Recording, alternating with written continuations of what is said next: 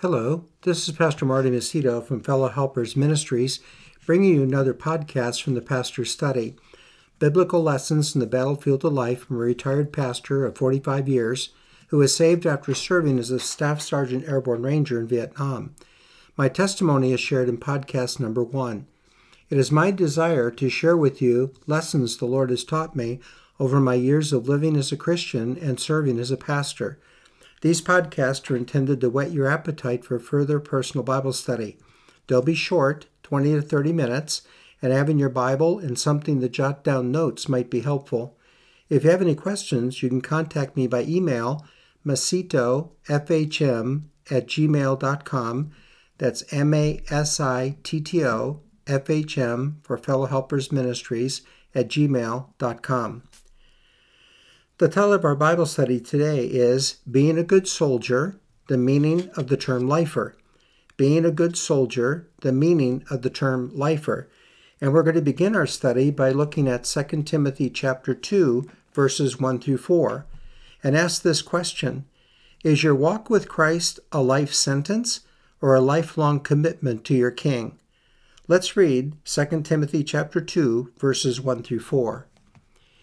Thou therefore, my son, be strong in the grace that is in Christ Jesus, and the things that thou hast heard of me among many witnesses, the same commit thou to faithful men, who shall be able to teach others also. Thou therefore endure hardness as a good soldier of Jesus Christ. No man that warreth entangleth himself with the affairs of this life, that he may please him who hath chosen him to be a soldier. Shall we pray?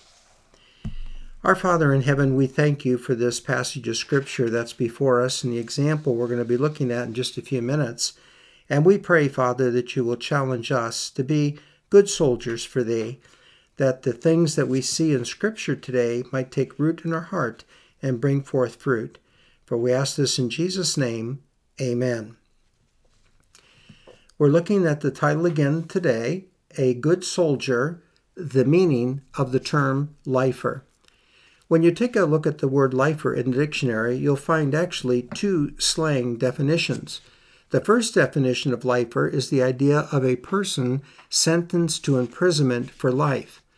The second definition of the term lifer is a military slang term, meaning a person who has chosen the military for a career. When we're taking a look at the idea of a good soldier that the apostle Paul points out to Timothy here in 2 Timothy chapter 2 verse 3, we're taking a look at the idea of a person who has chosen the military for a career. When you take a look at military people, you'll find that there are those that at times are drafted. I was a draftee in 1969. A draftee was taken into service for two years, and then two years they spent on what were called reserves active reserves. Enlisted men would enlist for four years. Sometimes there would be a three year enlistment, depending on the branch of service, and they would have their commitment of four years. And then, after they were done serving, they would go into secular work. But a career soldier, or what we would call a lifer, a person who chose the military for a career, would spend 20 plus years in service. And at the end of his retirement, there would be special benefits that would be with him for the rest of his life. Now, when we take a look at the idea of a good soldier, the meaning of the term lifer, we're not thinking of one who is a prisoner and committed to a life sentence. Sadly, some Christians kind of view their Christian life that way. They come to be a Christian, they make a decision for Christ, but then they think that living the Christian life is putting them in some kind of prison or locking them up in some way. That's not what God at all intends when someone comes to know Christ. But God does intend, when someone comes to know Christ, for them to make a decision to be what? A person who has chosen that life for a career.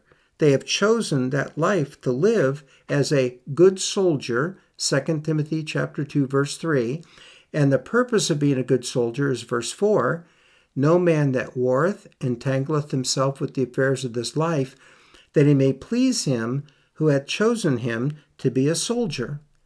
So, when we're looking at the subject of our study today, a good soldier, the meaning of the term lifer, we are looking at not a prison sentence of a life sentence, but we're looking at a life sentence of serving the king.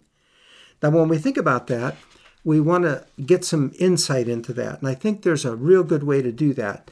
This is the week of Veterans Day. Uh, Veterans Day is actually Wednesday. I'm recording this on Monday. And when we think about Veterans Day and think about veterans and their service, there are often many stories that are shared this time of year. And I would like to share a story with you that I think exemplifies a good soldier, the meaning of the term lifer. It's not here in our New Testament passage of 2 Timothy chapter 2, but it's actually in an Old Testament passage, 2 Samuel chapter 11. So would you turn back there with me to the Old Testament and 2 Samuel and chapter 11. When I mention this chapter, probably the thing you think about most is David and his sin with Bathsheba, and there are good lessons to be learned from that to be sure.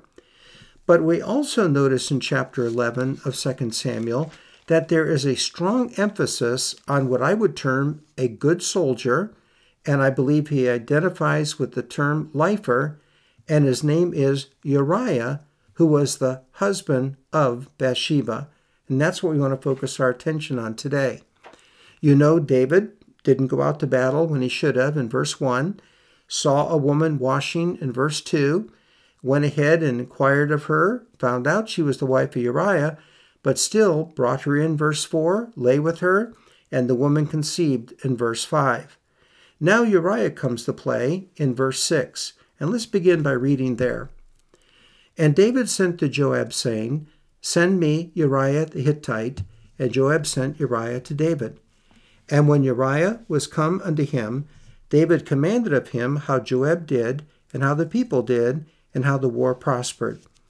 And David said to Uriah, Go down to thy house and wash thy feet.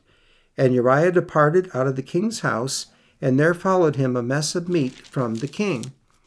But Uriah slept at the door of the king's house with all the servants of his lord, and went not down to his house. And when they had told David, saying, Uriah went not down into his house, David said unto Uriah, Camest thou not from thy journey? Why then didst thou not go down unto thine house? And Uriah said in verse 11 unto David, The ark in Israel and Judah abide in tents, and my lord Joab and the servants of my lord are encamped in the open fields. Shall I then go into mine house to eat and drink and lie with my wife? As thou livest and as thy soul livest, I will not do this thing. And David said to Uriah, Tarry here a day also, and tomorrow I will let thee depart. So Uriah abode in Jerusalem that day and the morrow. And when David had called him, he did eat and drink before him, and he made him drunk. And at even he went out to lie on his bed with the servants of his Lord, but went not down to his house. And it came to pass in the morning that David wrote a letter to Joab and sent it by the hand of Uriah. And he wrote in the letter, saying, Set ye Uriah in the forefront of the hottest battle, and retire ye from him, that he may be smitten and die. And it came to pass, when Joab observed the city, that he assigned Uriah into a place where he knew that valiant men were. And the men of that city went out and fought with Joab, and there fell some of the people, the servants of David, and Uriah the Hittite died also. Now, as we read these verses, we notice they are emphasizing Uriah and something that I believe David had schemed up in order to cover his sin with Bathsheba. In bringing Uriah back to give a report and then hoping Uriah would go to his home and lie with his wife, then they could say, well, the child was Uriah's. But Uriah didn't do that the first day. He wouldn't do it. He slept at the king's door. The second day, even though David got him drunk, he still wouldn't do it. And so David had to come up with another plan. Another plan was well, if Uriah dies, then people will think that he slept with his wife, and then I can go ahead and marry Bathsheba, and I will look like the hero. Now, that's another lesson for another time, but let me just summarize it in this way. In verse 27 of 2 Samuel, verse 11, it says this And when the morning was past, David sent and fetched her, that is Bathsheba, to his house, and she became his wife and bare him a son. But the thing that David had done displeased the Lord. Now, you can read chapter 12 and find out the details of all that, but I wanted to just make sure we understand that what David did was not an honorable thing, bringing Uriah back. It was not an honorable thing to get Uriah to try to lie with his wife. It was trying to cover his sin. And of course, in trying to cover his sin even further, he gives the death notice for Uriah. Just a sad chapter to be sure. But in the midst of this sad chapter, we've got this good soldier. And this good soldier, Uriah, I believe exemplifies the lifer, the soldier that is committed to his king for life. And when we think about that, I want to use that acrostic and be able to look at five characteristics of Uriah's life that I believe are five characteristics that should be displayed in the Christian's life as he today seeks to be a good soldier of Jesus Christ. 2 Timothy chapter 2. So what are those five characteristics? Well, you spell the word lifer L I F E R. So first of all, let's take a look at the word uh, letter L. Letter L, I believe, stands for loyalty. And as we think about a soldier, we see loyalty. I choose to give my life for my country. I choose to give my life for my country. You'll notice in chapter 11, verse 1, it is a time when kings go forth to battle. And Joab went, and his servants went with him. That included Uriah. But David tarried still at Jerusalem. But Uriah was loyal and he knew that his position as a soldier was on the battlefield, and he followed Joab, his commander, into that battlefield. When David brought him back and said, Go, go down to your home, you'll notice again in verse 11 his loyalty. He said this at the end of the verse Shall I then go unto my house and eat and drink and be with my wife as thou livest and as thy soul livest? I will not do this thing. First part of verse 11, he says, uh, Uriah said to David, the ark, and Israel, and Judah, and uh, and the abode in tents, and my lord Joab, and the servants of my lord are in camp. I'm loyal. I, am not going to go ahead and go out there and, and go into my home and, and eat and drink and lie with my wife when my troops are out fighting. I want to be fighting with them because I am what? I am loyal. I choose to give my life for my country and keep that commitment. Now, the second word we want to look at is the word integrity, and that's for the letter I. And the word integrity, I believe, can be seen in verses 14 and 15. I choose to give my word and be trustworthy. I choose to give my word and be trustworthy. Look at verse 14. And it came to pass in the morning that David wrote a letter to Joab and sent it by the hand of Uriah. What was in that letter? Verse 15. And he wrote in the letter saying, Set ye Uriah in the forefront of the hottest battle, and retire ye from him, that he may be smitten and die. You know, Uriah carried his death notice to Joab. Did you ever receive a letter, an envelope, or something else and wonder what was in it? In fact, maybe once in a while you've actually even held it up to the light to kind of see what might be in it. Uh, no, Uriah was different than that. Uriah had integrity. He was given a message from David, and he carried that message, delivered it to Joab, never dreamt of opening it, never dreamt of peeking into it. He knew that we knew, and we see here, that Uriah is a man of integrity. I choose to give my word and be trustworthy. You've given me this to give to Joab, I will give it to Joab. Notice the F. We've got L for loyalty, I for integrity, what do we see for the F in Uriah's life as a good soldier? Well, I believe here we see fearlessness. Fearlessness. I choose to give my life in facing the enemy, not fleeing from the enemy. I choose to give my life in facing the enemy, not fleeing from the enemy. Verse 15 we just read. The, the notice that was sent was set Uriah in the forefront of the hottest battle and retire from him that he may be smitten and die. Verse 16 It came to pass when Joab observed the city that he assigned Uriah to the place where he knew that valiant men were. Hottest point of the battle. And he said, Uriah, I want you to go there and I want you to fight there. And Uriah fearlessly went into that position to fight the enemy and did not flee from the enemy. You'll notice now the word, the letter E. What does the letter E represent? I believe it's covered in these verses, it's enthusiasm. And the idea of enthusiasm is I choose to give my best at all times, even when the odds are clearly against me. I choose to give my best at all times, even when the odds are clearly against me. In verse 11, this was hinted at. In verse 11, Uriah is saying at the end of that verse, um, he said, I will not go into my house. He said, I will not do this thing. Uh, he had enthusiasm. I, I, let me just read that again so you can get the gist of it. I'm just going to read the last half of the verse, but you can add the first half later. But he says this, confronting the king Shall I then go into my house? The troops are out fighting. To eat and drink and to lie with my wife? The troops are out fighting away from their families. As thou livest and as thy soul liveth, I will not do this thing. Do you notice Uriah's enthusiasm? I am a soldier. I am to be in the battle, and I'm not going to shortcut that by going, eating, and drinking in with my wife. What enthusiasm he had. But you'll also see that in verse 15. Look at the enthusiasm here. David knew, set Uriah in the forefront of the hottest battle and retire from him that he may be smitten and die.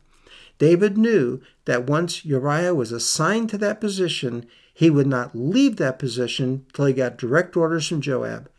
Now, I don't know about you, but if I was Uriah in that battle, and I saw the men to my right retreat, and I saw the men to my left retreat, I would say, Well, I just didn't get the message, and I would retreat. But Uriah wasn't that way. His enthusiasm was such I don't care if they've retreated to the right. I don't care if they retreated to the left. I'm going to stay in my position till my orders are changed. What enthusiasm he has as a good soldier, the definition of the term lifer. And this brings us to our R. We've seen L, loyalty. We've seen I, integrity. We've seen F, fearlessness. We've seen E, enthusiasm. Now we see R, which I believe can be summarized with the word resolve.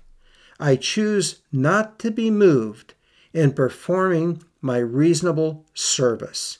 I choose not to be moved in performing my reasonable service. And what did that lead to? Verse 17 And the men of the city went out and fought with Joab, and there fell some of the people of the servants of David, and Uriah the Hittite died also. What a wonderful example we have of a good soldier. What a wonderful example we have of a lifer who chose to serve his king and country. Now, as we think about that, and we think about that expression in 2 Timothy, we have to ask ourselves the question how does this term lifer apply to me as a Christian? If I, as a Christian, am to be a good soldier, I've accepted the Lord Jesus Christ as my Savior. I am now a good soldier of the I'm a soldier of the Lord Jesus Christ. Now, how can I be a good soldier of the Lord Jesus Christ? Well, I think we can apply these five things very easily, and we can ask ourselves this question. First of all, regarding loyalty. Am I choosing to be loyal to my Savior, Jesus Christ, and His church? Am I choosing to be loyal to my Savior, Jesus Christ, and his church. That's a very big commitment for a Christian to make. And yet, as Christians, we're to do that as good soldiers of Jesus Christ. Number two, the idea of the word integrity. Am I choosing to be a man and woman of integrity in living and keeping my word? In giving and keeping my word? Am I, am I choosing to do that? Or is our yea, yea, and is our nay, nay? Well, I hope that's our case. If we're going to be a good soldier the Lord Jesus Christ, we need to have that integrity that people can hear what we say and believe it, and can hear what we say and trust it. And of course, the only way we can do that is by having our hearts centered upon the Lord and our knowledge centered from the Word of God. You'll notice number three, the idea of the word fearlessness. For the Christian, we would say, Am I choosing to be fearless in the face of opposition? Am I choosing to be fearless in the face of opposition? I'm certain as I'm speaking that some of you are listening have been in the hottest place of the battle for the Lord Jesus Christ. It may be with family members, it may be with friends, it may be in the workplace, it may be in the community you live. There are many situations that we as Christians get into that we're in a spiritual battle and, uh, and, and we face opposition. When we do so, we need to be fearless, recognizing that we don't face it alone, but we face it with our Savior, the Lord Jesus Christ. Greater is He that is in us than He that is in the world. Another characteristic that we can apply to the Christian soldier from Uriah Am I choosing, this is number four, and this would be the word enthusiasm. Am I choosing to be enthusiastic in giving my best at all times? Am I choosing to be enthusiastic in giving my best at all times? Whether someone's watching or not watching, whether someone knows or doesn't know, am I giving my best to the Lord? And then, of course, the word resolve. And how does that apply to the Christian soldier? Am I choosing to be resolved and unmovable in the decisions I have made? Am I choosing to be resolved and unmovable in the decisions that I have made for the Lord? Both the decisions in the past, both the decisions in the present, even decisions that are going to affect my future. Am I resolved to follow Jesus? When we take a look, if we can go back for a moment to that passage of scripture in 2 Timothy chapter 2, we recognize that the apostle Paul, who proved himself to be a good soldier of Jesus Christ, is now encouraging Timothy, whom he trained, to be a good soldier, verse 3, of Jesus Christ. No man that warreth, verse 4, entangleth himself with the affairs of this life. Why? because as a soldier he needs to be a lifer, that he may please him who had chosen him to be a soldier. A life represented by loyalty, integrity, fearlessness, enthusiasm, and resolve. You know, you might ask the question, and I think we alluded to it just briefly back in the beginning. You might ask the question why does someone determine to serve as a lifer? Well, that's a good question. You have draftees two years and then two years active reserve. You have enlisted men four years and then a certain amount of years as reserve. And then you have the person who is a lifer who spends 20 plus years, many 30 and even beyond, in serving to their country. And one of the reasons people serve as a lifer is a reason because of the benefits that are involved. Uh, there are tremendous benefits for someone who will give those 20 or so years. And the Veterans Administration is always rewarding different men with different benefits.